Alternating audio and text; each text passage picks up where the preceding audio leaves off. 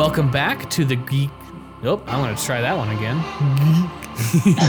All right, here we go. Here we go. Welcome back to the Geeks in a Garoffice podcast. I am Ben, and today we have with us the screen scholar, Carter. Hey, what's up? Let's do it. All right, thank you for listening. This is going to be a blast. Carter and I are going to talk about Zack Snyder's vision for the DC universe. The DC universe, of course, incorporating superheroes like Superman, Batman, The Flash, and the Justice League. Zack Snyder has been in charge of three movies and been executive producer on a couple more. So those three are Man of Steel, Batman vs. Superman, and Justice League. On the previous episode of the podcast, we talked about some of the pros and cons of Zack Snyder's version of Justice League versus Joss Whedon's edit. And today we're going to go a little more in detail about Snyder's vision of the DC universe, some of the pros and cons, and um, things of that nature. First off, as we do on every episode, I'm going to talk briefly about the Garoffice. Again, I feel very settled. My camera has a spot where it lives for video meetings, for teaching, and things of that nature. I have a box fan that I've had to use to keep myself cool. Something that I've noticed about working in the Garoffice is that when it gets warm, I don't necessarily think about the fact that it's warm in here, but I slow down. My ability to be productive is uh, dampened, for lack of a better term, when it gets hot in here. So it's actually 77 right now, but sometimes it'll get to be 80 and I don't think about it uh, until I realize that I'm just not able to focus or be productive. And then I turn on the fan, I open the doors, and all of a sudden I'm able to focus a lot better. Uh, so that's something to really consider when you are choosing a workspace and developing a workspace. Think about how to keep it temperature controlled and how to set up the environment in such a way that you're able to be productive. All right, moving on from talk about the Garoffice, let's go ahead and jump right into Zack Snyder's vision of the the uh, DC universe. Uh, Carter, are you ready for this? I am. All right, let's do it. So let's talk real quick. How would you describe Zack Snyder's vision for the DC universe? Um, if I was to describe it in one word, I'd say ambitious. Hmm, that's a fun word. Let's go ahead and elaborate on that. What do you mean by it? In an interview recently, he made a point to um, emphasize his desire to be very different from the structure of, say, the MCU. He says, you know, he's very fond of the way the MCU's done it, but he Mhm. wants to do it essentially in reverse. If you just look at the way he's done it as far as MCU um, establishing the characters individually before bringing them together um, in an ensemble movie, where Zack Snyder's doing it completely backwards. Yeah, sure, the the Trinity, you know, they um, all got individually set up, but Bat- Batman kind of. Um, and then he brings them all together, introduces Flash, Aquaman, and Cyborg in a movie together, and then was going to give them their own individual, their own um, standalone movies. So his structure is very different. The fact that he wants to, within his the second movie that he directed, he was already you know teasing Darkseid and the Injustice storyline, and you know Superman going berserk. So it's a lot of things that more um, obscure and um, ambitious story arcs from the comics he was trying to set up from the very beginning trying to do movies that you know in a landscape where everything is just you know mcu this mcu that he uh, deliberately tried to go against um, go against their setup and do his own thing try to make dc its its own um, unique brand. And, uh, and obviously you know hasn't gone his way but you know, he he definitely put a lot of thought into it. It was very uh, very unique setup for what he had planned. And you're certainly right. He did uh he did succeed in differentiating the DCEU as they call it from the MCU, the Marvel Cinematic Universe. Um, and you're right in being able to set up those three characters, Superman, Batman, and Wonder Woman. They are certainly darker takes on the characters, um, which to me isn't uh, my favorite. I enjoyed Man of Steel as a standalone film, but I feel like it wasn't really DC's best uh, best idea to build a world around Man of Steel. I feel like it was a great one off, but I feel like Superman as a character always has to come back to this symbol of hope. And I know Zack Snyder talked about it, but in Batman versus Superman, he really spends the whole movie tearing down that symbol of hope, having people um, talking about some of their concerns about Superman being in our world and things like that to the point where Batman decides to take him down. And I just feel like um, that specific vision of the DC universe isn't what I signed up for as an audience member. Like I want to see Superman being heroic and struggling with like work life balance, like the CW um, version of Superman is showcasing, or some of those sorts of stories, or rather than struggling with um, the issues of everybody hating him, or at least not the way Zack Snyder handled it. Um, what are what are some of your thoughts on Zack Snyder choosing to take this this darker version of the DCEU um, for especially a brighter character such as Superman? You know, I I actually I respect it because you know you go online you see all of these people pretty much anytime DC releases a lighthearted movie like um like Shazam or or even um, Harley Quinn Birds of Prey, they get or the recent trailer for uh for Suicide Squad 2 um, they they get DC gets accused of oh just trying to copy the tone of Marvel, but then when they go and make something darker, then you know oh you know that's too dark. That's not what we wanted. You know why does everything have to be all gritty and edgy? I just I appreciate that Zack Snyder didn't want to just copy and paste what the MCU does. He did he didn't want his his mindset wasn't just oh well they did it you know I'll just emulate that success. He wanted to be different. So I don't and personally I I like I find myself attracted to darker more um tone um how, how do I say this? There's darker, more grittier tones in my movies, but I think that's just me personally. I don't think anything should be. I don't think everything has to have a specific tone.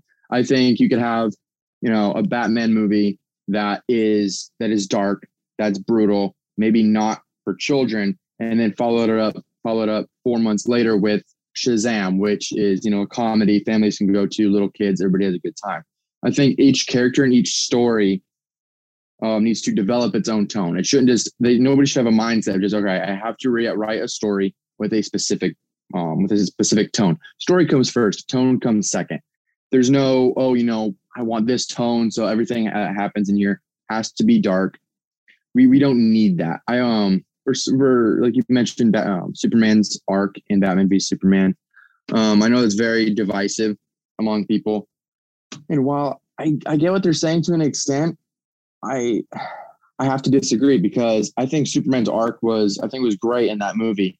The whole point of it was, you know, how would in the real world we would not react to Superman, you know, like they do on the CW, where you know everybody's cheering, everybody's excited we live in a world where everybody has to have their own opinion on something. Everybody has something negative to say, no matter what it is. And if you have a, per- a, person that just randomly shows up out of nowhere and has the powers of a god and just went and total uh, leveled an entire city, the world is not going to fall behind him. You know, not not not one hundred percent. Fifty percent would say, you know, you would cheer him on. The other half would, well, take the path that Lex Luthor and Batman took, where they want him dead and um, it made him feel a lot more human because if you look at Superman in many of the comic books, there's nothing relatable about him. He's he's the power of a god. He never makes the wrong choice. Pretty much everything works out for him to an extent. And I feel like if they were to give him the whole, oh, you know, trying to balance work and being a superhero arc, that's I feel like has just been done too many times in other superhero movies, Spider-Man most notably. And Zack Snyder wanted to do something different. I get that it's not for everybody, but I, I do I appreciate what he was trying to do. And personally, I wouldn't want I don't I don't think I'd want it any other way. I love I love that way of putting it, and I completely respect um, that perspective. I think you're absolutely right. Different movies in the same cinematic universe can have different tones. I loved Aquaman and I think it was great that it's still the character that Zack Snyder wrote into Justice League, but it's this fun romp of an action adventure. Um, and in the same way, Wonder Woman was a very dramatic movie, um, but still had very nuanced themes. I think part of my issue with Zack Snyder's version isn't specifically his vision for the universe. I actually do enjoy um, that analysis of what would it be like if um, someone with godlike powers uh, arrives on Earth, and there were some interesting things that they did that with that in Man of Steel, and even in Batman versus Superman, where he has to appear at that hearing. I personally would rather have seen the conversation than seen the explosion. Um, I think my problem isn't necessarily with the the direction he went, but more with some of the specific storytelling. I just feel like it's not true to the some of those characters. And you and I have talked about this before, but like uh, Batman's line about how if there's even a one percent possibility that Superman is a threat, we have to treat it as an absolute certainty. I feel like isn't consistent with his character in the comics. And I know occasionally in Dark Knight Returns or some other comics, he uh, he does act in that way, but those are kind of one offs after you've already had uh, an established Batman um, and so that was some of my some of my issue that I had with that. And again, I you're absolutely right. The work life balance thing has been played out, which is why I really appreciated the CW taking Superman and making him a parent. I know that's something they're doing in the comic run uh, right now, if I'm not mistaken. But also, I feel like it is a very relatable struggle seeing him, you know, navigating parenthood because that's something so many people have gone through and so many people um, have seen their parents go through. And so managing to say, okay, this is a character, this is something relatable that he's going through, which, uh, you know, of course, is what Zack Snyder did. This is a character who's dealing with being an outcast. You know, this is something that's relatable. Um, but I think those are both valid takes. But I certainly understand and, and, you know, I wish the storytelling was better on some of those, uh, some of Snyder's films. What are your thoughts on that? I know I said like um, four different things. no, you're good. Um, what do you mean as far as just care like um character arc choices? Yeah. Um, for Superman, you know, like you brought up how the CW is making him a parent. Um, and yeah, you're right. That is something they're doing in the comics. And I think that is, I think it's a good idea. I think they should do new things, things that haven't been done on film. Because yeah, while they not may not be considered canon to the current cinematic universe, we've already gotten what is it, five Superman movies in the past from like sometime in like the late 1970s to the early 2000s. We got like five. Yeah, at least depends on how you count. There's a bunch of them. Yeah, exactly. So I mean, you yeah. So I um I agree with trying new things, trying new arcs, um, and that is something that Zack Snyder has said that he was planning, you know, building towards to, and you even see it in Justice League how they kind of um, tease that um, that Lois Lane is pregnant and which could lead to you know so obviously superman's child and what that would mean for him now having to go through what his father his adoptive father jonathan kent had to go through as far as raising a child with godlike abilities in a very hostile world. Like jonathan kent said to him in um in man of steel he said you know so i'm probably paraphrasing but pretty much you know son you know do you know how people on this planet would react you know when maybe this is perry white whatever it is. Somebody in Man of Steel stated, you know how people in this world would react if they knew that somebody somebody like this was out there. And I think that would be a really interesting arc for Superman now having to raise a child going through the same struggles that he did. Um, and then you um you also mentioned how you felt on Batman's um you know one percent statement was out of character. Personally, I feel it is more in character with Batman. I mean, you look at you know um, special events in the comics like Justice League Tower of Babel, um, where the whole story is based on the fact that Batman, even his closest friends, he has you know backup plans upon backup plans on how to beat these people, take and, and end them if the you know if um, circumstance circumstances called for it. He's even been shown to have um, uh, concepts on how to bring himself down in case he ever went rogue.